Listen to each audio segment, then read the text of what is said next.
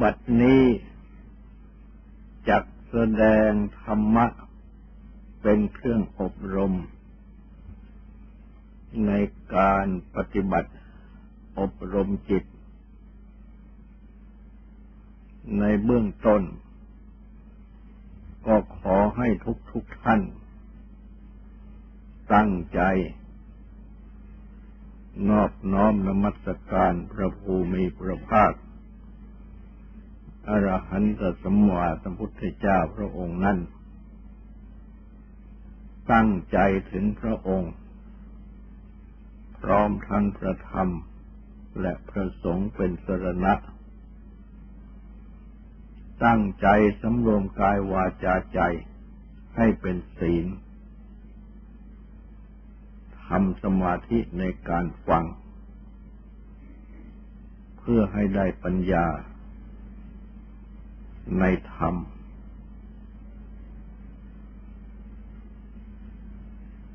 จะแสดงพระพุทธเจ้าตรัสสอน เรื่องจิต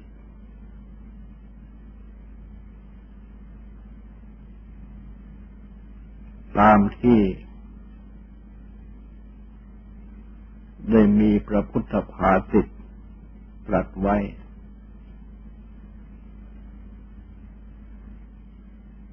โดยชื่อว่า จิตบ้าง วิญญาณบ้าง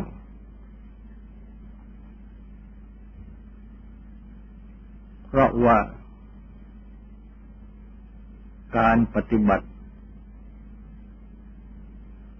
อันเรียกว่าจิตภาวนานั้น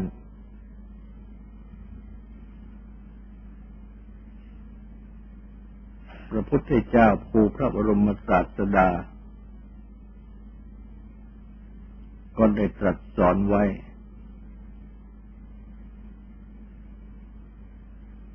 ซึ่งมีคำแปลว่า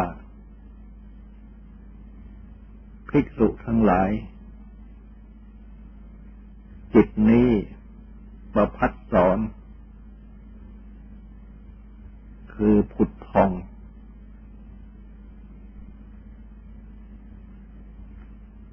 จิตนี้นี่แหละเศร้าหมองไป เพราะอุปกิเลส คือเครื่องที่เข้าไปหรือเข้ามาทำให้จิตเศร้าหมองทั้งหลาย ที่เป็นอาคันตุกะคือที่จรมา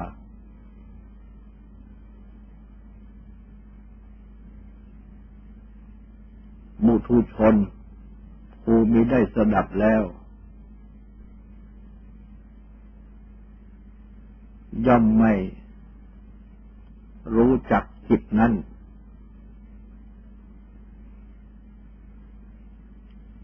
พระองค์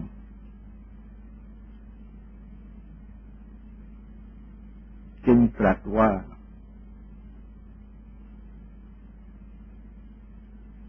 จิตภาวนา การย่อมไม่มีแก่บุตุชน ผู้ไม่ได้สดับแล้ว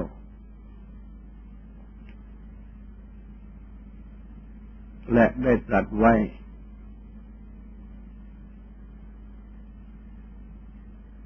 อีก ว่า ภิกษุทั้งหลาย จิตนี้ประพัดสอน คือผุดทอง จิตนั้น นั่นแหละพ้นแล้วได้ จากอุปกิเลส คือเครื่องที่เข้าไปหรือเข้ามาทำให้จิตเศร้าหมองทั้งหลาย ที่จอนเข้ามา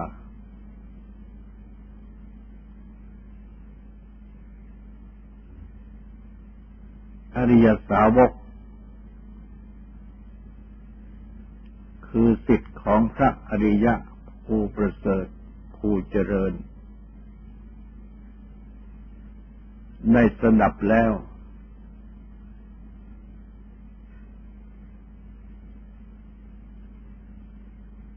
ย่อมรู้จักจิตนั้น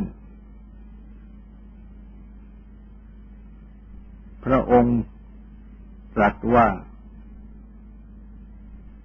จิตภาวนาการอบรมจิต ย่อมมีแก่อริยสาวก ผู้สดับแล้ว ดังนี้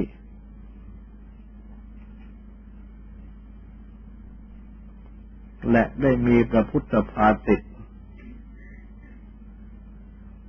ตรัสถึง จิตไว้อีกเป็นอันมาก เป็นต้นว่า จิตที่ไม่ได้อบรมแล้ว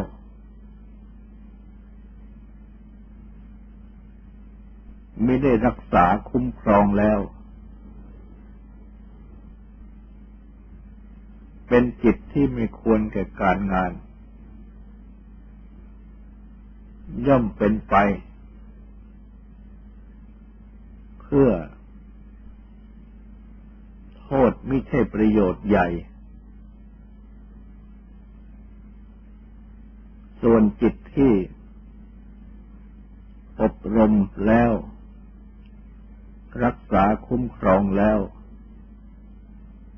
เป็นจิตที่ควรแก่การงาน ย่อมเป็นไปเพื่อประโยชน์ใหญ่ ดังนี้เป็นต้น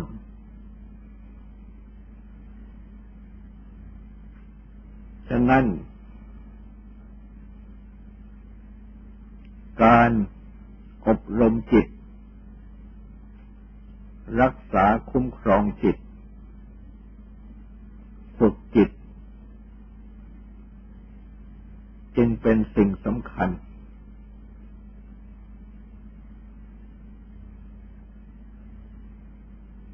ของผู้ปฏิบัติธรรมทั้งหลาย จะเว้นจากการอบรมจิตเสียไม่ได้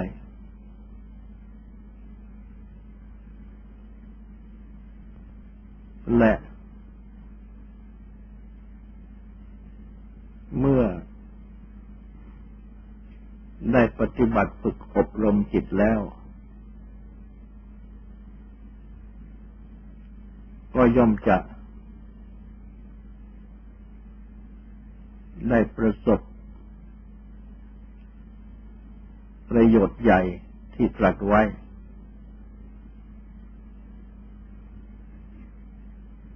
ประโยชน์ใหญ่นั่น ก็หมายคลุมถึงประโยชน์ ที่ได้จำแนกเอาไว้ เป็นประโยชน์ปัจจุบันบ้าง ประโยชน์ภายหน้าบ้าง ประโยชน์อย่างยิ่งบ้าง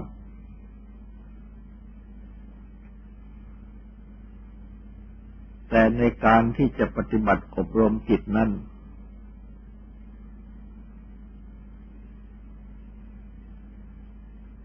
ก็จำเป็นที่จะต้องรู้จักจิต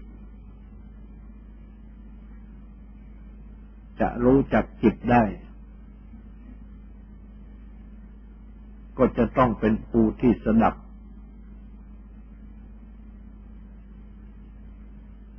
คือสนับรับฟัง คำสั่งสอนของพระอริยะ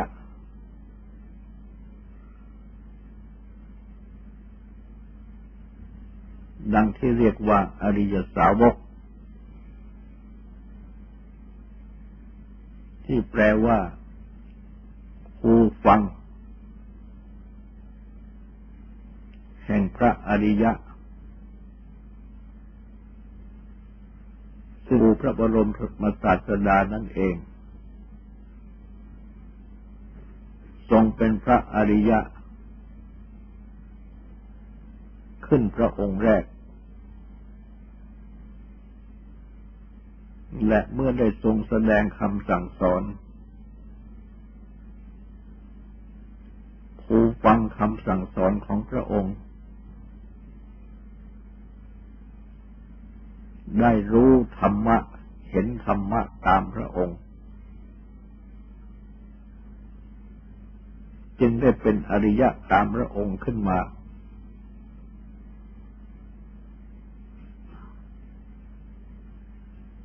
คำว่าอริยสาวก แปลได้อีกว่า สาวกผู้เป็นอริยะ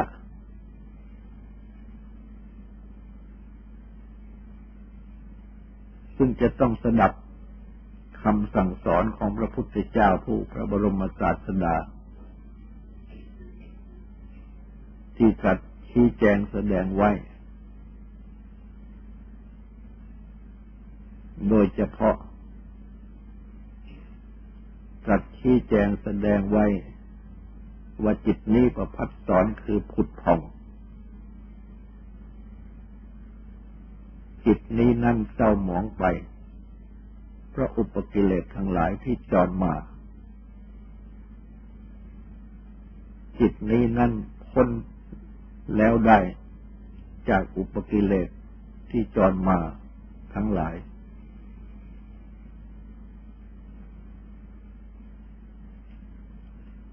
ก็โดยที่ปฏิบัติอบรมจิต อันเรียกว่าจิตภาวนา ตามที่สและผู้ที่ได้สดับรับฟัง ได้ปฏิบัติอบรมจิต จนจิตพ้นจากอุปกิเลส เครื่องสมองทั้งหลายที่จรเข้ามาได้ แม้บางส่วน จึงได้ชื่อว่าอริยสาวกผู้สดับแล้ว เป็นผู้ที่รู้จักจิต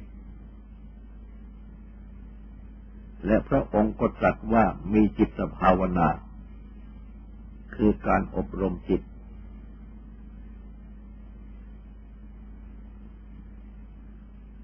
ฉะนั้น ในเบื้องต้น จึงต้องตั้งใจสดับรับฟัง คำสั่งสอนของพระพุทธเจ้าผู้พระบรมศาสดา ที่แสดงเรื่องจิตไว้ดังนี้ ให้รู้จักจิต ไว้เป็นเบื้องต้นก่อน ว่าจิตนี้เป็นธรรมชาติที่ประพัดสอนคือผุดผ่อง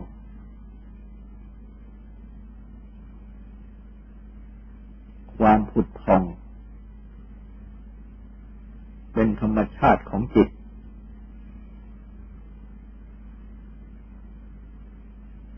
จิต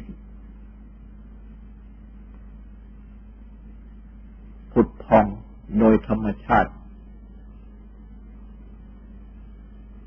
อยู่ตลอดเวลา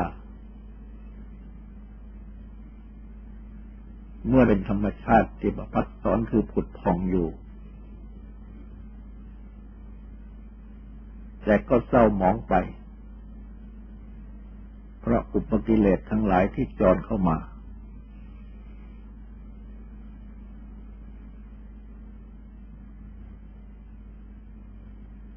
จิตนี้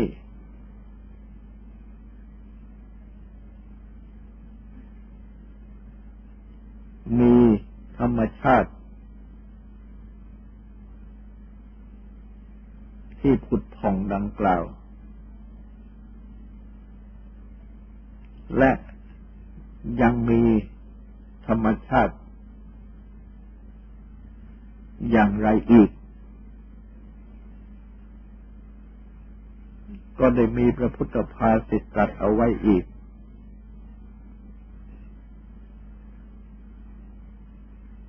ว่าบุรุษบุคคล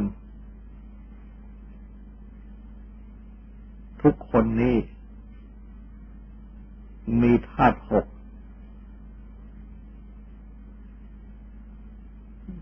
ได้แก่ปฐวีธาตุธาตุดิน อาโปธาตุธาตุน้ำ เตโชธาตุธาตุไฟ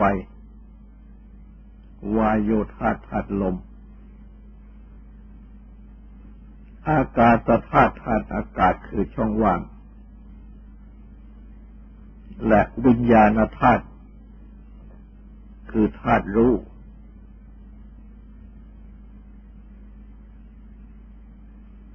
ซึ่งวิญญาณธาตุคือธาตุรู้นี้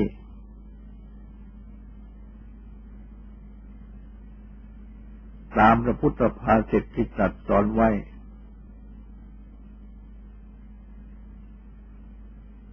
ให้พิจารณาธาตุห้าข้างต้น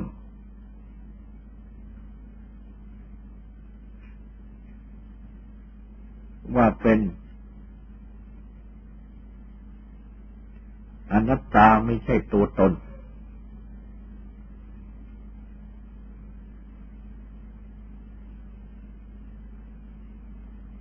ไม่พึงยึดถือ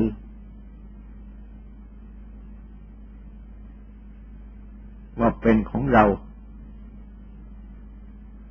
หรือว่าเราเป็น หรือว่าเป็นอัตตาตัวตนของเรา และเมื่อ ได้ปฏิบัติพิจารณาธาตุห้าข้างต้น ดังนี้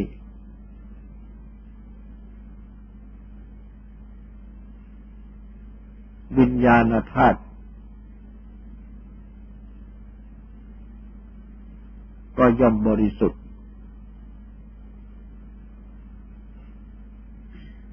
ผ่องใส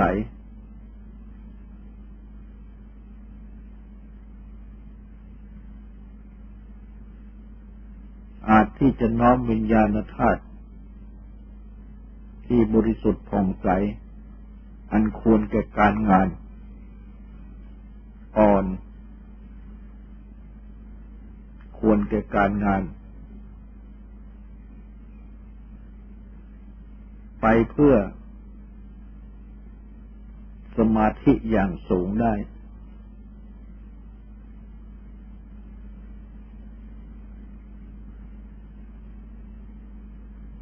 แต่ว่า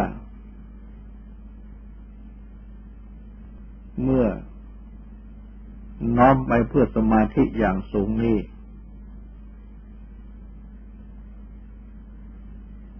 ก็ไม่ตรัสสอนให้ติด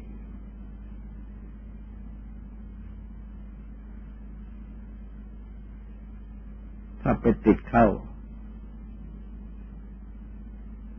ก็ย่อมจะ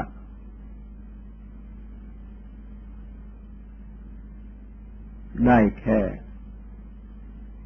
สมาธิ และผลหรือพบชาติของสมาธิอย่างสูงนั้นเท่านั้น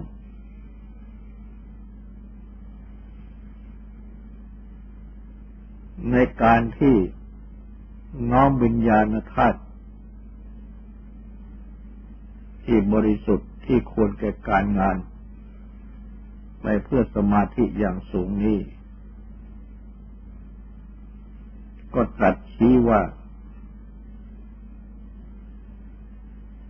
จะได้อุเบกขา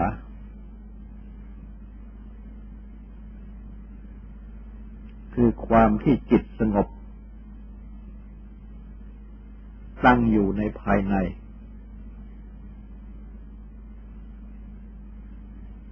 กำหนดอยู่ในภายใน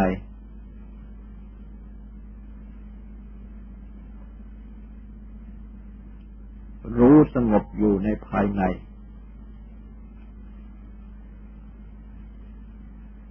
และอุเบกขานี้ก็ไม่พึงติดเพราะจะติดเข้า ก็จะอยู่แค่ อุเบกขาที่เป็นขั้นสมาธิอย่างสูง ดังกล่าว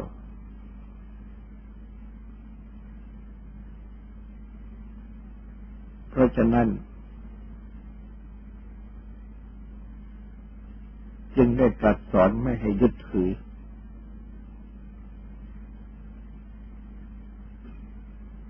เมื่อไม่ยึดถือเสียได้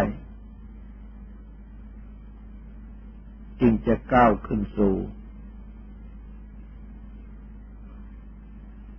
มรรคผลนิพพานต่อไป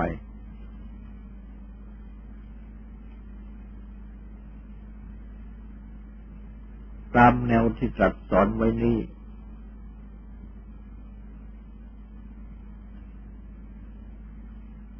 จึงทำให้เป็นที่เข้าใจว่าวิญญาณธาตุนั้น ก็หมายถึงจิต นี้เอง ซึ่ง เป็นธาตุรู้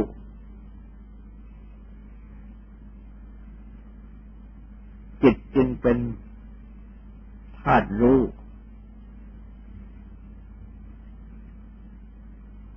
รู้อะไรอะไรได้นี่แหละ เป็นธรรมชาติที่ผุดพอง ดังกล่าวมาข้างต้น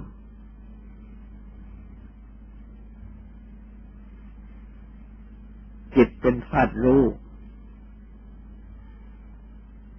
ที่รู้อะไรอะไรได้นี้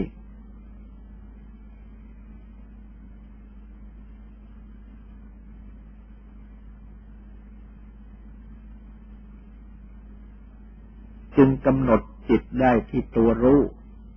หรือที่ความรู้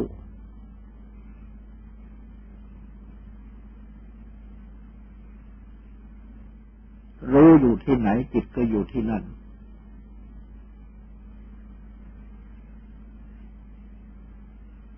ยกตัวอย่างเช่น เมื่อตั้งสติกำหนด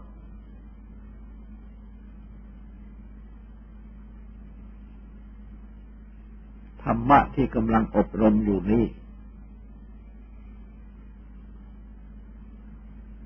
จิตตั้งอยู่ที่ถ้อยคำที่กำลังกล่าวอยู่นี้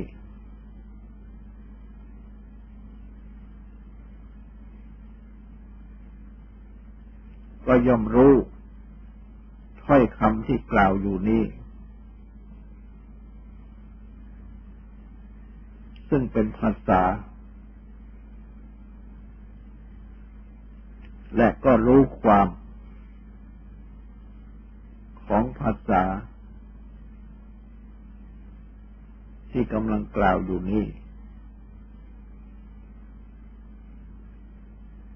ฉะนั้น ในขณะที่ทำสติกำหนดฟังอยู่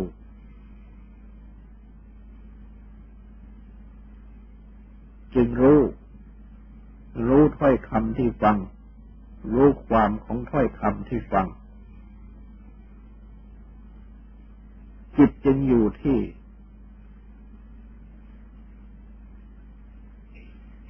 ถ้อยคำที่แสดง ที่ฟังอยู่นี่ แต่ถ้าจิต ออกไปเสียจากถ้อยคำที่ฟังอยู่นี่ จิตก็จะไปรู้ ในเรื่องอื่น ที่จิตไปตั้งอยู่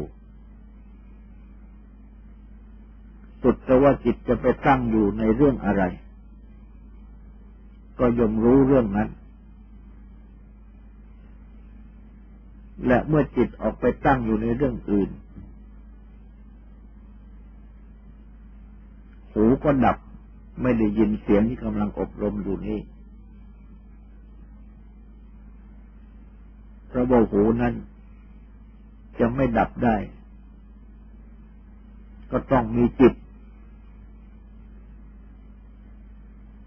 เข้าตั้งอยู่ด้วย หูก็ฟังได้ยิน และก็รู้ ถ้าจิตออกไปเสียแล้ว ก็ไปรู้เรื่องอื่นที่จิตตั้งอยู่ดังกล่าว หูก็ดับจากเรื่องนี้ เพราะฉะนั้นจิตนี้จึงสำคัญมาก แม้หูเองที่ฟังได้ยินนั้น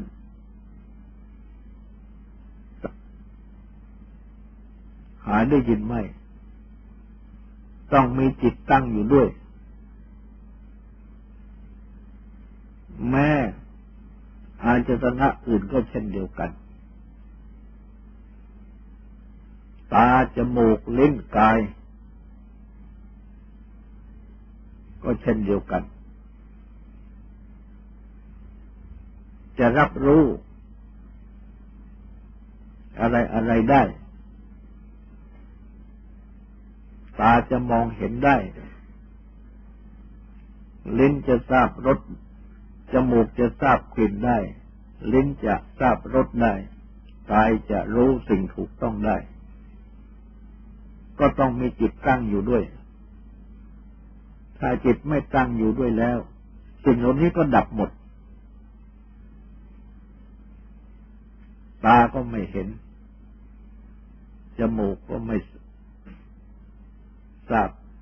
กลิ่นลิ้นก็ไม่ทราบรสกายก็ไม่ทราบสิ่งสิ่งถูกต้อง ให้สังเกตดูให้ดีจะรู้สึกได้ดังนี้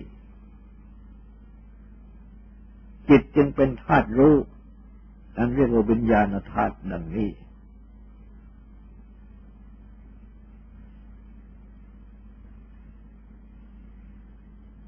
และ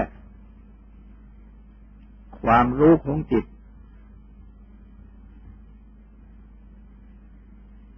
ดังกล่าว โดยปกติก็ต้องอาศัยทวารทั้งหก คือทวารตาหูจมูกเล่นกายและมณะคือใจ หรือว่าอาจรณะภายในทั้งหกนั่นเอง ซึ่งทวารทั้งหกนี้ ก็เป็นทวารสำหรับที่รับอายรณะภายนอก รูปเสียงกลิ่นรสผลพะ และธรรมะคือเรื่องราว แต่ว่า ก็มารับกัน แค่ประตูทั้งหกนี้เท่านั้น จิตนี้เอง ก็ออกรู้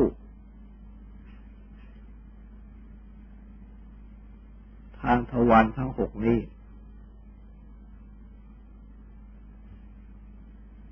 รับเอา เข้าไปสู่จิต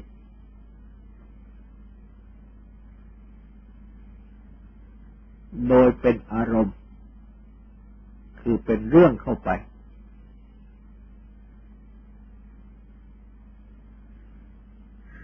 เพราะว่า อาจตนะภายนอก ทั้งปวงที่เป็นวัตถุนั้น คือเป็นรูปที่ตาเห็นเสียงที่หูได้ยิน กลิ่นที่จมูกทราบรสที่ลิ้นทราบ สิ่งถูกต้องที่กายทราบ เป็นวัตถุ จะเข้าไปสู่จิตไม่ได้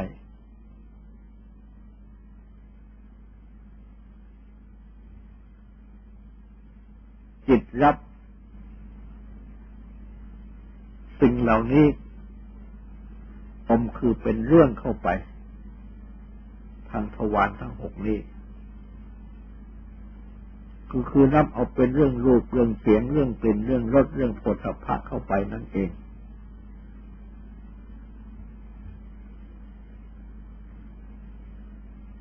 และจิตนี้เอง เมื่อรับเป็นอารมณ์เข้าไปสู่จิต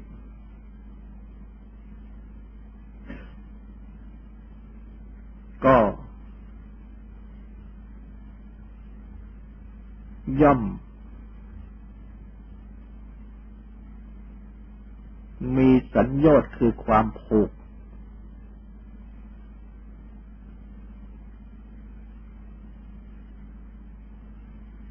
ซึ่งสัญญา์คือตัวความผูกนี้เอง เป็นความผูกพันทางจิตใจ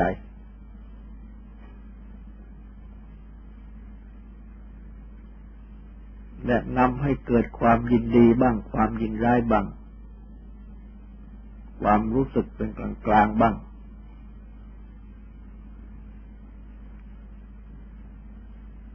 ในอารมณ์คือเรื่องเหล่านั้น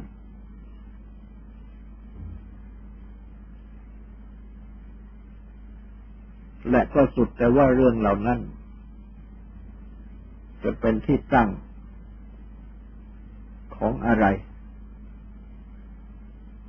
ถ้าเป็นเรื่องที่เป็นที่ตั้งของความยินดีพอใจ ก็เกิดความยินดีพอใจ เป็นที่ตั้งของความยินร้าย ก็บังเกิดความกระทบกระทั่งโกรธแค้นขัดเคืองถ้าเป็นที่ตั้ง ของความหลงก็เกิดความหลง และที่เป็นกลางๆนั่นเองก็เป็นที่ตั้งของความหลงด้วย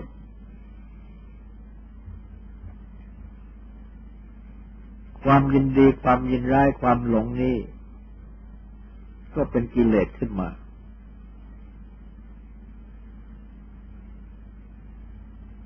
เพราะฉะนั้นจึงเรียกว่าอุปกิเลส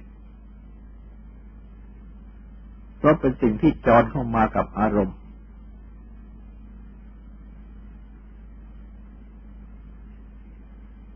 ไม่ใช่เป็นเนื้อแท้ของจิต เป็นสิ่งที่จรเข้ามากับอารมณ์ ที่เข้ามาทางทวารทั้งหกดังกล่าวมานั้น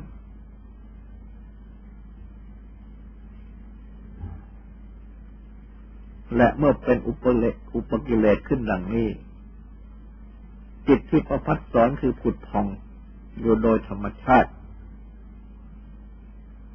จึงต้องเศร้าหมองไป มัวไป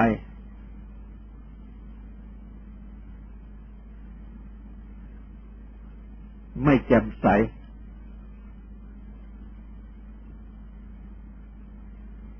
เพราะฉะนั้น จึงเรียกว่ากิเลส ที่แปลว่าเศร้าหมอง ไม่ผ่องใสไม่บริสุทธิ์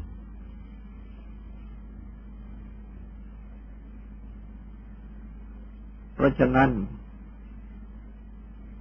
พระพุทธเจ้า จึงได้ตรัสสอนให้ทำจิตตานุปัสสนาสติปัฏฐาน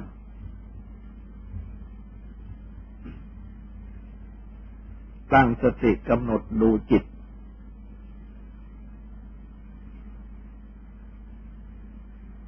จิต เป็นอย่างจิตมีราคะหรือปราศจากราคะก็ให้รู้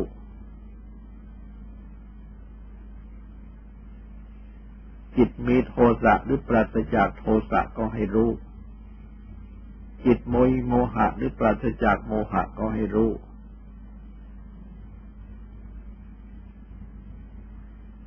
จิตห ดหูหรือจิตฟุ้งซ่านก็ให้รู้ จิตแผ่ไปใหญ่หรือจิตที่ไม่แผ่ไปใหญ่คือคับแคบก็ให้รู้ จิตที่ยิ่งหรือไม่ยิ่งก็ให้รู้ จิตที่มีสมาธิตั้งมั่นหรือไม่มีสมาธิคือไม่ตั้งมั่นก็ให้รู้ จิตที่พ้นหรือไม่พ้นก็ให้รู้ ให้ตั้งสติกำหนดทำความรู้เข้ามา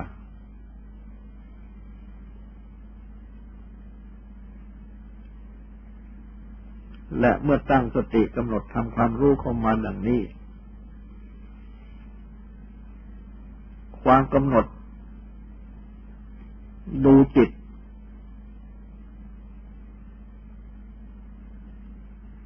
ก็คือดูที่ ความรู้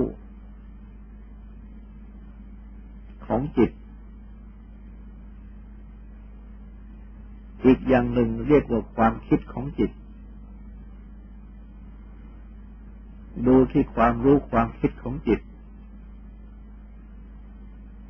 เพราะว่า คิดก็กดก็ขืนเอง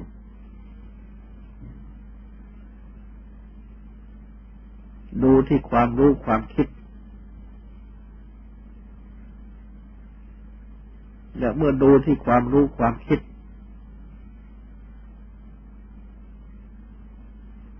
ก็ย่อมจะรู้ว่าจิตเป็นอย่างไร และย่อมจะรู้ว่า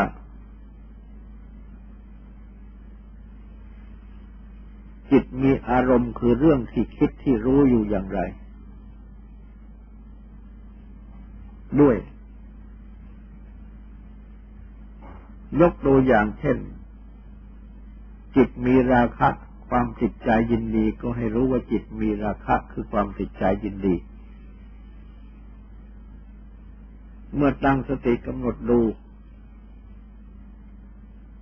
เราย่อมจะรู้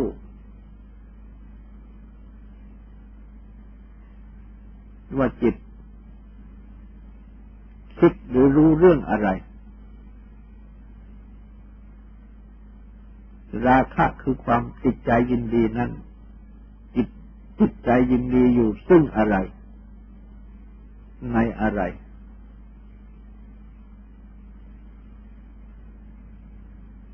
เช่นในรูปในเสียง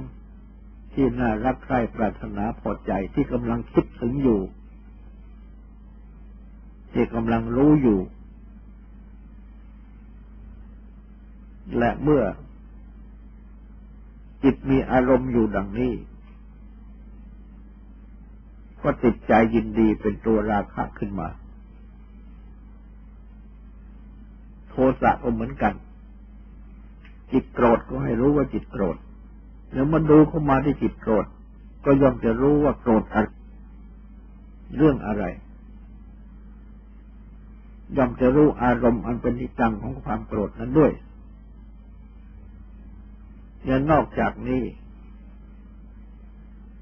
ย่อมจะรู้พลัง ด้วยเช่นราคะจิตใจยินดี มากหรือน้อย โทสะโกรธแค้นขัดเคืองมากหรือน้อย รู้พลัง ด้วย เพราะฉะนั้น เมื่อกำหนดดูอย่างนี้ จิตกับอารมณ์ ที่ผูกกันอยู่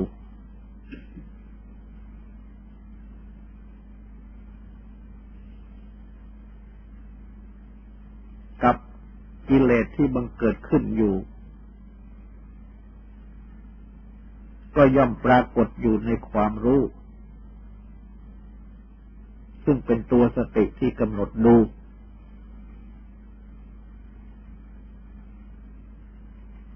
ตัวสติที่กำหนดดูนี้ จึงเป็นผู้ดู ส่วนจิตกับอารมณ์และกิเลสที่กำลังประกอบกันอยู่ ตรงกันอยู่ เป็นฝ่ายถูกดู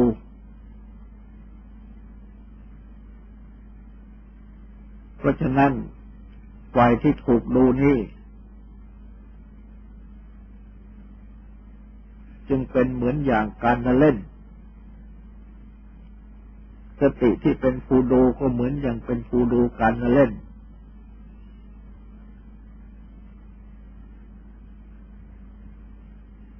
การปฏิบัติดังนี้จึงเท่ากับเป็นการปฏิบัติแยกจิตนี้เองออกเป็นสองส่วน คือส่วนที่เป็นผู้ดู กับส่วนที่ถูกดู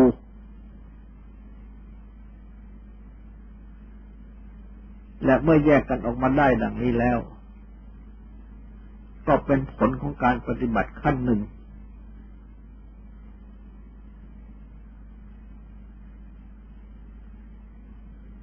และเมื่อได้การปฏิบัติขั้นหนึ่ง คือแยกออกมาเป็นผู้ดูและเป็นผู้ถูกดูดังนี้ ก็จะได้ผลของการปฏิบัติขั้นสองต่อไป คือฝ่ายที่ถูกดูนั่น จะอ่อนกำลังลง จนสงบไป หายไป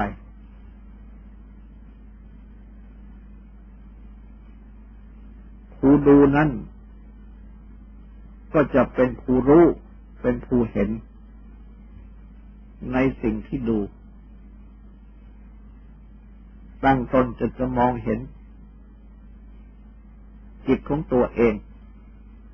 ที่เป็นฝ่ายถูกดูเช่นกำลังรักกำลังโกรธ จะเห็นอารมณ์ อันเป็นที่ตั้งของความรักความโกรธ จะเห็นจิตผูกอยู่ ในอารมณ์อันเป็นที่ตั้งของความรักความโกรธนั้น ไม่หลุดไปจากจิต แล้วก็จะรู้จักว่าตัวที่ผูกอยู่นั่นคือตัวสัญญต์ที่แปลว่าผูกตรงนี้เอง คืออารมณ์ อันเป็นที่ตั้งของรักของชังนั้น ผูกอยู่กับจิตจิต ผูกอยู่กับอารมณ์นั้น จึงรักจึงชังก็เป็นความที่ปรุงแต่งกันไป เมื่ออารมณ์มันเป็นที่ตั้งของความรักมาผูกอยู่ที่จิตจิตผูกอยู่ที่อารมณ์อันเป็นที่ตั้งของความรักนั้น ก็ปรุงแต่งไปว่าน่ารักอย่างนั้นน่ารักอย่างนี้เป็นอย่างง้นเป็นอย่างนี้ ถ้าเป็นอารมณ์อันเป็นเป็นที่ตั้งของโทสะผูกอยู่ จิตก็จะปรุงแต่งวันน้าชังน้าโกรธอย่างนั้นอย่างนั้น จะมองเห็น จะมองเห็นว่านั่นเป็นตัวผูกเพราะผูกนี้เองที่ทำให้ปรุงปรุงรักปรุงโกรธขึ้นมา และเมื่อเป็นเป็นผู้รู้ผู้เห็นดังนี้ชัดขึ้น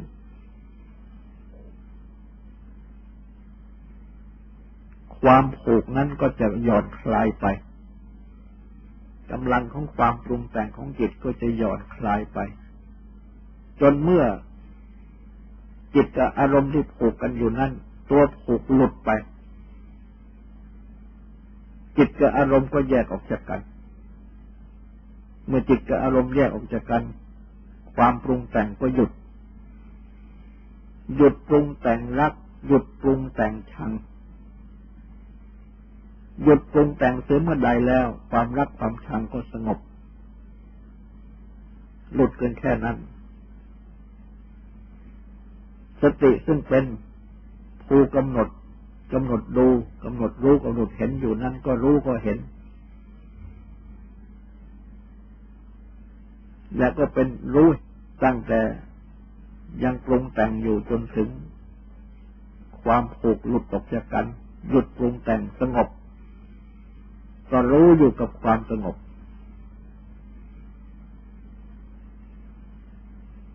ดังนี้เป็นการปฏิบัติ ทางจิตตานุปัสสนาสีปทาน ต่อไปนี้ก็ขอให้ตั้งใจฟังสวดและตั้งใจทำความสงบสืบต่อไป